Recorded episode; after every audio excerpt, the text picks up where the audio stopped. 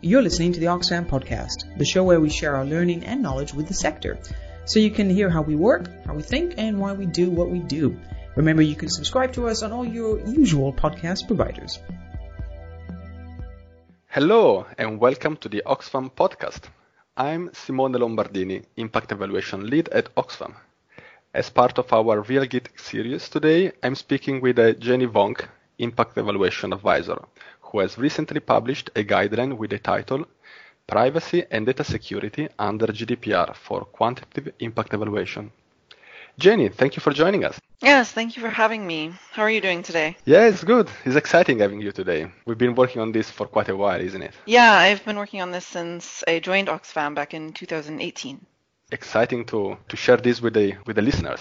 Before we start, let me give a bit of introduction. So, this guideline was published under the Going Digital series, where we explore and share our learning in using new digital technologies in evaluation and research. As we know, digital technology can enable greater participation and inclusiveness from traditional research and evaluation methods. And also more and more interventions are taking place in digital spaces and social media. Therefore, research and evaluation methods needs to keep pace and being able to use data and new technologies in a way which is responsible and ethical.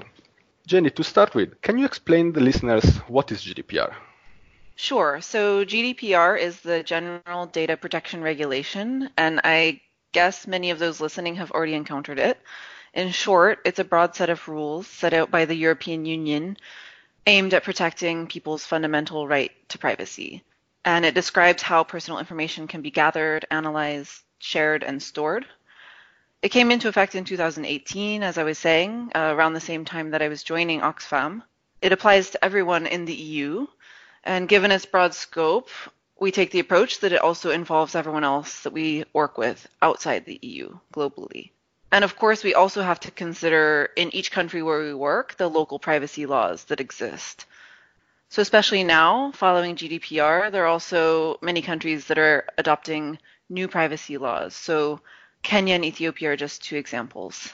And when we think about human rights, which is really the core of our work, GDPR is more important than just a legal requirement because it aligns with our values. So back in 2015, several years before GDPR, we had also published Oxfam's responsible data policy to affirm this rights-based approach to working with personal information in our programs. And it outlines five key points. These five key points are the right to be counted and heard, the right to dignity and respect, the right to make an informed decision, the right to privacy, and the right to not be put at risk. Thank you, Jaynie, uh, to explain what GDPR is and also to make the connection to Oxfam's responsible data policy. A lot of our work consists in designing, managing, and conducting rigorous impact evaluation and research to understand and learn from Oxfam's interventions. So, Jaynie, how does GDPR and uh, and also Oxfam's responsible data policy relate with our work as impact evaluation advisors? So, as impact evaluation advisors, in order to carry out our work, which includes usually collecting primary data, for example, by gathering information through household surveys or key informant interviews. And in most cases, this involves asking for personal data so this might be names, people's gender, age, etc. This information is very important in order for us to understand who is benefiting from Oxfam's programs and also to what extent. And the most important thing is that we actually carry out this work ethically, which means in line with both GDPR and also our responsible data policy. That part's clear. The challenge is to understand what practical steps we need to take in order to actually live these values in our everyday work as we're conducting impact evaluations in order to translate these policies into our practice. And that's the purpose of the latest Going Digital paper is to lay out the steps that we need to take in order to do this. Exactly, because as we know in our work, there are a lot of decisions that need to be made, and documenting this and making this available also to other researchers in the sector. We want this to be a tool and a starting point for conducting our work as uh, evaluators and researchers. Jaynie, let's dive in into the content of the paper. In the paper, you define six stages in the data lifecycle. Can you walk me through these stages? Sure, and also keep in mind the six stages that are outlined in the paper are really meant to be a guide to help organize the various practices that we need to follow. And it's more meant as a general flow, not necessarily a strict linear path, in that sometimes you might need to go back and forth in your actual work between the different stages. So the six stages, I'll go through each one and give a brief definition as I go. The first one is collection and transmission. So this involves when we're actually gathering the data initially, which can be, as I mentioned, through surveys or interviews, and then the process of uploading that data for example, to a server. The second stage is storage and transfer. So this can be when we're storing that data on devices, mobile devices such as phones or tablets, as well as laptops and servers. And then the transfer part is about when we share data with others. So often we're working with consultants. We also have interns working with our team, uh, as well as research partners at different academic institutions, for example. And often we need to share the data in order to work on research pieces together. The third stage is about processing. So this is the different steps that we take in order to clean and analyze the data and can also include pseudonymization and anonymization. The first one being where we're only removing direct identifiers such as names and working with codes instead. And anonymization is when we remove more information so that someone could not be re-identified from that data. The fourth stage is publication. So this is how we share the data in papers, presentations, and data sets. The fifth stage is about retention, which defines how we keep data, especially for how long. And then following that is the sixth stage, which is destruction, which is once we are no longer going to keep the data, how we go about destroying it. And can you describe how GDPR and the responsible data policy shape decisions and practices taken in each of these stages? Sure. Throughout all of these stages in this data lifecycle, we need to check each practice that we're using to make sure that we're following both GDPR and our responsible data policy. We already had many procedures and tools in place for handling personal data before GDPR, and this was following standard research practices from research ethics. But GDPR was a reminder and an opportunity to systematically check and update all of these existing practices. And in that process, we developed more comprehensive guidelines to follow in our everyday work. That's how this paper came about as well. Yes, I remember that. A lot of the work and practices were heavily shaped and influenced by the work of Emily Tomkys, global advisors in the ICT and development teams. So, can you give me an example on how GDPR changed the way we would normally operate? Yeah, and a lot of this also involved Emily, as well as us and our team, thinking through all of these practices from the responsible data policy to inform our digital data collection processes, and also what was documented in the previous Going Digital publications. And I think with GDPR specifically, it really focused our attention on how we transfer data internationally between different countries, and also how we carry out random sampling with participant lists in order to select who we are going to follow up with for particular impact evaluation. And how we were doing it before wasn't that much different because we already had so many good practices in place.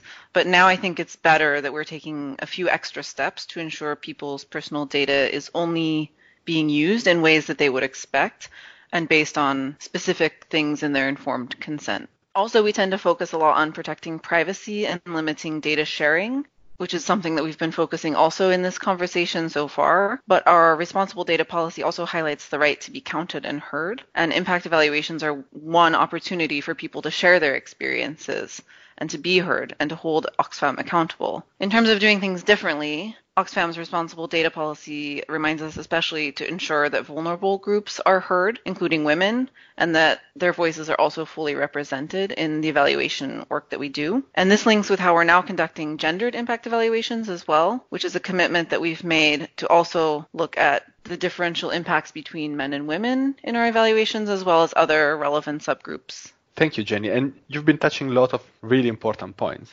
And let's dive into some of these. In uh, the paper, you refer to some dilemmas. Can you tell me a bit more about this? Yeah, so when we're translating these policies into our practice, it's often not easy. In this process of systematically checking our practices, which I was just describing, we did encounter several dilemmas. One dilemma is around informed consent. So before collecting any data, we always obtain informed consent. And this means that the person sharing their information is actively agreeing to do so after they understand, for example, the purpose of the evaluation, what it means to participate, and including any benefits and risks, and also what will be done with their data, and how they can file a complaint or request to withdraw consent.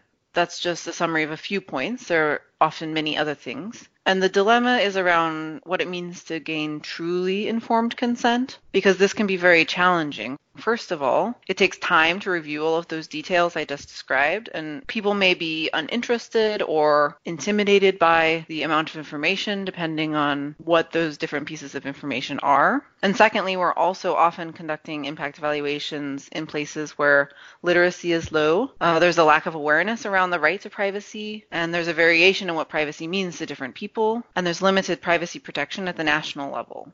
So, in the process of gaining informed consent, we also have to make sure that we're being comprehensive to include all of those things that I mentioned at the beginning, but also not too long so that it's easy to understand and engaging. Yes, you're right. And finding the right balance between language, length, comprehensive is not easy. I've heard of some cases where audio recording was used for uh, a consent form so that it could be played at the beginning of the interview to ensure that each respondent was receiving exactly the same message. And I think it would be interesting also to explore something with uh, videos, for example. Yeah, I think a video would be a really interesting example of something that could be engaging, assuming that's something that can be done in the location where you're working. So, yeah, maybe something to think for the next impact evaluation. Let's move to another dilemma international data transfer. What can you tell me about that? Yeah, we had a lot of discussions around this dilemma of international data transfer because we work globally, which means we have to transfer data across international borders. So, for example, we may be collecting data in one country and conducting the analysis in another. And GDPR's stance on this is quite strict. And the only way, in that case, that people's personal data can be shared is if people consent in an informed way for this to happen. And during the informed consent process, we can specifically mention this we can mention who will have access to their personal data, where those people will be based. Again, trying to describe this in a, a way that's comprehensive but also not too complicated. And while we think this is an acceptable solution for new data collection and projects that have recently started that we want to follow up on, it's not always feasible. Uh, there are cases where we need to use existing personal data, lists of participants from our partners uh, in order to request the interviews. And especially if these lists are maintained with, by our partners rather than Oxfam directly, it can pose additional challenges to following up. Yes, and the monitoring data collected by our partners is crucial for conducting our sampling. This is another dilemma in the report, right?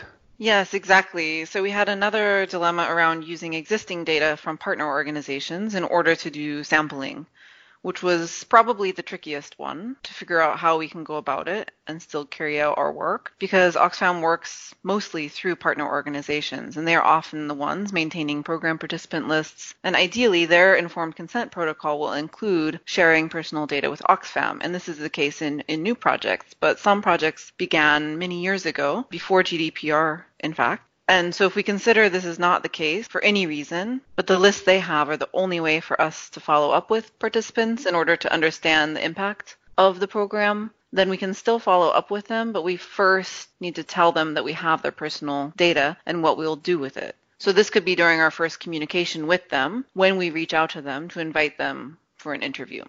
Now, this works if we follow up with all of the participants on the list. That's fine. But we often use random sampling. So, for instance, there may be a list of 10,000 participants from the program, and we're only going to follow up with 1,000 of them. And notifying the 9,000 who were not selected in most places where we work would be an enormous effort that would be infeasible because we would have to send out team members to various communities across the country or the region to go door to door and tell each of those 9,000 people that we have their data and what we plan to do with it.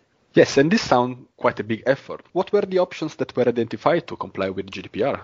So we have two options. The first option is to work with the partner to carry out the random sampling using pseudonyms, so no direct identifiers. You may use a list of numbers that have been randomly generated in order to identify the, in this case, 1,000 people that we want to interview. And then we only ever have the personal information for those 1,000 people. And we're able to follow up with them and notify them during the communication when we invite them for the new interview. The second option, if no other options are available, because we're only processing the data for a very short period of time in a way that poses minimal risk, and then subsequently delete the personal data for those who are not randomly sampled, we can consider that notifying affected people of this use might actually cause more disruption than any agency it enables. We would essentially follow up with them to say, we have your data and we deleted it. In the worst case, we may choose to work with these data while considering that additional notification like this would be disproportionate under these circumstances. But this should only be seen as the last possible option if we've exhausted every other choice. And I think all these reinforce the message that we need to invest more in quality data, especially in a strong processes and procedure for data collected by our partners. Yes, exactly. Okay, Jaynie. So you have a lot of experience in uh, in conducting uh, fieldwork and, uh, and data collection in different countries. I was wondering if you can give me an example from a recent fieldwork you've been involved in, where you faced one of these dilemmas, and what did you do? Well, I don't know if it's a unique example, but I was recently working on an impact evaluation of a, an urban water, sanitation, and hygiene project in Freetown, Sierra Leone. In order to carry out the data collection for that evaluation, we were working together with a local consultant, and that consultant is managing a team of interviewers who are the ones responsible for carrying out the data collection. Before we started any data collection, we first had a three day training with the team which included a day of pilot testing. And this is standard for all of our impact evaluations. And during the training, research ethics, including data privacy, is one of the main topics that we cover, as well as reviewing what the content of the interview will be and how to address each of the questions that may come up during the interview. And the informed consent process in particular, as usual, was a point of a lot of discussion amongst the team and of course, we have a text written on the survey form itself, but for them to read the text, that's not enough to ensure truly informed consent. And so they also need to understand and own the process to be prepared to provide additional information and to explain what it means, and also in the local language, in this case, Creole. So, in order to do this, we have developed as part of our enumerator training pack in our team a way to go through this together and in that process link each point or each sentence in the informed consent protocol to GDPR and Oxfam's responsible data policy to make sure that the whole team understands why each point is there and how to answer additional questions about it if needed. Yes, and I remember that. And that's connect with the work that you and Alexia Pretari, our colleague impact evaluation advisors in the team, have been doing in uh, updating the enumerator training pack, right? Including all the most recent safeguarding procedures. Yes, exactly. With the new safeguarding procedures as well as GDPR and also just pulling it together with all of the different things that we're always covering in our enumerator trainings. Okay, let's now move on to uh, the appendixes. So we say that this wants to be a very practical tool, so something that we as impact evaluation advisors, but also our colleagues and researchers can take and use to build on. And uh, the paper concludes with uh, some tools in the appendix. Can you describe me what these tools are? Yes, and actually throughout the paper, there are many links to other various resources. The appendix has four specific examples, and the disclaimer about these is that they're meant to be used more like reminders rather than a prescription. Each time before using the tools need to be adapted based on the context and the needs of the specific evaluation that you're working on. The first appendix is an example informed consent protocol, and it has various spaces to fill in additional details based on the exact topic of the evaluation that you're working on as well as who is involved and what countries you're working in. The second appendix is an example of Oxfam's device setup guidelines, which is essentially a checklist to ensure data security on the mobile devices that are being used to collect data in the case of digital data collection, uh, as well as other things like maximizing battery life. The third appendix is an example personal data processing agreement. So this is something that we use whenever we're going to work with a consultant or a research partner or an intern, and it lays out the various requirements in terms of what they need to do when working with any personal data that we've shared with them under their contract or agreement. And then Appendix 4 is an example pseudonymization and anonymization protocol, which lays out the steps first for pseudonymization of data sets and then continues for further cleaning to fully anonymize data sets. So thank you, Jaynie. I think this has been a really interesting discussion, particularly the effort in bridging the gap between a policy that is written on paper and the reality of our work, which is uh, quite complex and challenging. And I also enjoy the particular attention in the paper on how choices are made and their implications, both at legal as well as ethical level. I'm really happy with where we've come and where the paper is at right now in terms of improving all of our processes and practices. But at the same time, it's something that isn't static, so we need to keep improving it. And also for those listening, we're open to feedback and discussion we'd be interested to hear if others have faced similar dilemmas and what you're doing about them as well. Yes, excellent point. Thank you, Jaynie. And thank you also to all our listeners for tuning in. And if you'd like to access to the paper, please see the link on this page or visit the Oxfam Policy and Practice website. And remember, if you want to hear more from our Real Geek series, you can subscribe to this show on all major podcast providers. Bye.